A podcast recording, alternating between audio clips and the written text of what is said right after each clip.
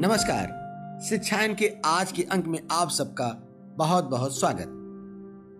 आज के विशेष अंक में हम आपके साथ चर्चा करेंगे जीवन में आने वाले संघर्षों के बारे में और उनकी उपयोगिता और महत्ता के बारे में। शुरुआत करते हैं एक छोटी सी कहानी के साथ। एक बार एक छोटा बच्चा अंडे से चूजे को बाहर निकलते हुए देख रहा था और वो चूजा अंडे से बाहर निकलने के लिए बहुत संघर्ष कर रहा था। उसका स्ट्रगल देख करके उसका संघर्ष देख करके उस छोटे से बच्चे को लगा कि यदि मैं इस चूजे की थोड़ी मदद कर दूँ तो शायद यह आसानी से अंडे से बाहर निकल आए। इसके लिए उसने अंडे को तोड़कर उसमें से उस चूजे को बाहर निकाल दिया। लेकिन उसने देखा कि वह चूजा अन्य चूजों की तरह न तो खड़ा हो पाने में सक्षम है और न ही अपने पंखों को फड़फड़ा पा रहा था। दरअसल, उस छोटे बच्चे को यह पता नहीं था कि चूजे के संघर्ष की प्रक्रिया ही उसे पैरों के बल खड़ा कर देती है और पंखों को फैलाने में सहयोग करती है। मित्रों, हम सब भी अपनी ज़िंदगी में यही गलती करते हैं कि संघर्ष से दूर भागते हैं, संघर्ष के दौरान दूसरों से मदद मांगते हैं और अपने कठिन दिखने वाले संघर्ष को सरल बनाने का प्रयास करते हैं। इसका फल भी हमें इसी रूप में मिलता है कि हम कभी आत्मनिर्भर नहीं बन पाते। यह बात पूर्णतः सच है कि जो जिस स्तर का संघर्ष करता है, उसे उसी स्तर का पुरस्कार प्रकृति प्रदान करती है। यदि हम संघर्षों से दूर भागते हैं तो प्रकृति हमारी मदद नहीं कर पाती। जिस दिन हम संघर्षों से विराम लेने लगते हैं तो प्रकृति भी हमें अशक्त व कमज़ोर बना देती है। और हमारा जीवन सफलता के मार्ग से दूर चला जाता है। मित्रों, संघर्ष हर किसी के जीवन में होता है। यदि संघर्ष ना हो तो जीवन सुखमय नहीं हो सकता, क्योंकि संघर्ष मनुष्य के व्यक्तित्व को निखारने के लिए आता है। प्रकृति ने कुछ ऐसी ही व्यवस्था की है कि संघर्ष किसी न किसी रूप में मनुष्य के समक्ष बना रहे और जो इन संघर्षों से दूर भागते हैं वे अविकसित, अपूर्ण रह जाते हैं और जो इन्हें अपनाते हैं, वे व्यक्तित्व विकास की राह में आगे बढ़ते चले जाते हैं। जीवन में इस प्रकार संघर्ष का बहुत महत्व है। इससे होने वाले लाभ को वही समझ सकता है जो सदा संघर्षरत रहता हो। वास्तव में संघर्ष की प्रक्रिया में जीवन का आनंद छिपा है। इसके बिना जीवन के वास्तविक आनंद को अनुभव नहीं किया जा सकता। संघर्षमय जीवन अपने आप में एक महत्वपूर्ण उपलब्धि है।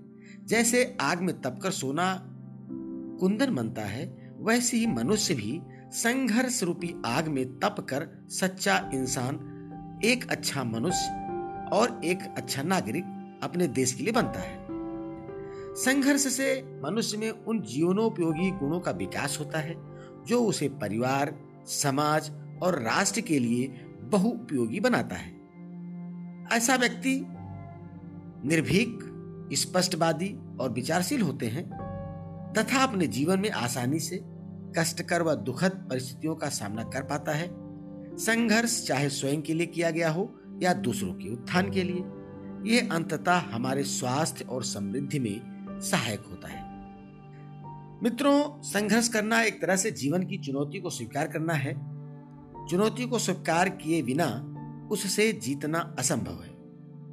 इसलिए संघर्ष दुख नहीं, दुख से बाहर आने का प्रयास है। मतलब साफ़ है कि संघर्ष सुख और आनंद पाने का एक सबसे सरल मार्ग होता है। सहज मार्ग होता है और यह मार्ग आपके सामने ही सुलभ होता है।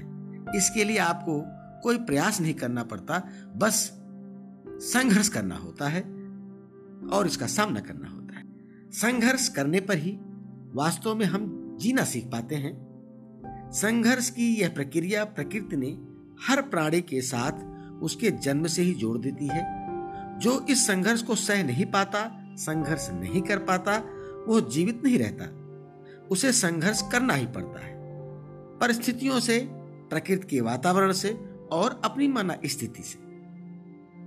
दोस्तों जीवन के संघर्ष दो तरह से हमारे ऊपर प्रभाव डालते हैं। पहला सकारात्मक और दूसरा नकारात्मक। यदि संघर्ष हमें उदार, विनम्र और परिश्रमी बनाते हैं तो उसे संघर्ष का सकारात्मक प्रभाव कहा जाएगा। और यदि संघर्ष हमें आंतरिक रूप से तोड़ देते हो, कमज़ोर करते हो तो वह संघर्ष नकारात्मक प्रभाव डालता है। मनोवैज्ञानिकों के अनुसार विपरीत परिस्थितियों को अनुकूल करने का प्रयत्न करना ही संघर्ष है। लेकिन इसके साथ विश्वास व धैर्य का होना भी बहुत ही आवश्यक है। विश्वास संघर्ष की थकान को महसूस नहीं होने देता और धैर्य हमें कठिन संघर्षों में थामे रखता है, बिखरने नहीं देता। जीवन में संघर्ष की प्रक्रिया हमें सतत कुछ ना कुछ सिखाती है, लेकिन हमारे संघर्ष भी सही दिशा में होने चाहिए। तभी हम कुछ सार्थक हासिल कर पाते हैं। संघर्ष एक तरह की साधना है। जिस दिशा में हम संघर्ष करते हैं, उस ओर हमें संघर्ष रूपी साधना की परिणत सिद्धि के रूप में मिलती है। यानी कहने का तात्पर्य यह है कि संघर्ष रूपी साधना की जो परिणति है, जो परिणाम है, वो एक सिद्धि, एक सफलता के रूप में हमें प्राप्त होती है। यहाँ सिद्धि से तात्पर्य योग्य विभूतियों से नहीं बल्कि कार्य की कुशलता से है। इसलिए ज़रूरी है कि हमारे संघर्ष बिखरे हुए ना हो, बल्कि एकाग्रचित मन से एक लक्ष्य के लिए हो। दोस्तों, एक बार एक गुरु ने अपने शिष्य से कुआँ खोदने के लिए आदेशित किया। शिष्य ने चालीस फीट ज़मीन खोद ली, लेकिन उसमें से पानी नहीं निकला।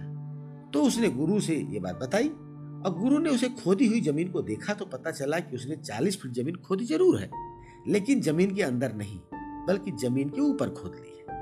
उस शिष्य ने मेहनत व संघर्ष पूरा किया, लेकिन दिशा सही नहीं होने के कारण उसे इच्छित लक्ष्य की प्राप्ति नहीं हुई।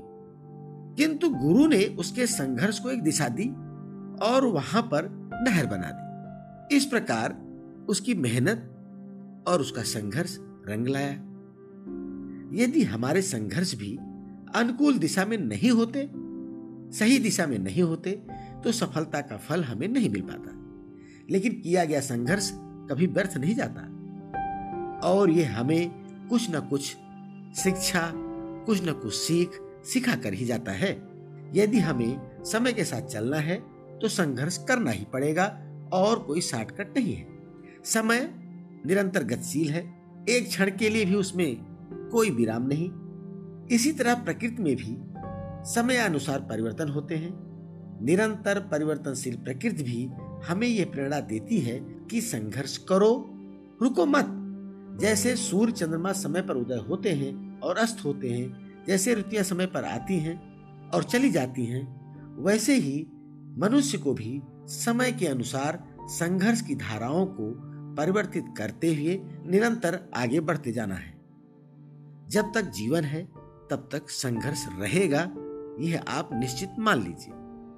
जीवन में कुछ करने के लिए, अपने इच्छित फलों की पूर्ति के लिए हमें संघर्ष करना पड़ेगा। संघर्ष करने के बाद ही हमें इसका महत्व पता चलता है, इसलिए कह सकते हैं कि संघर्ष ही हमारे आनंद का उद्गम है और हमें सतत संघर्ष करना चाहिए, हर तरह के संघर्ष के लिए तैयार रहना भी चाहिए। मित्रों आज के इस अंक में बस इतना ही। शिक्षायन के आगामी अंक के साथ हम फिर हाजिर होंगे। तब तक के लिए आपसे विदा। नमस्कार।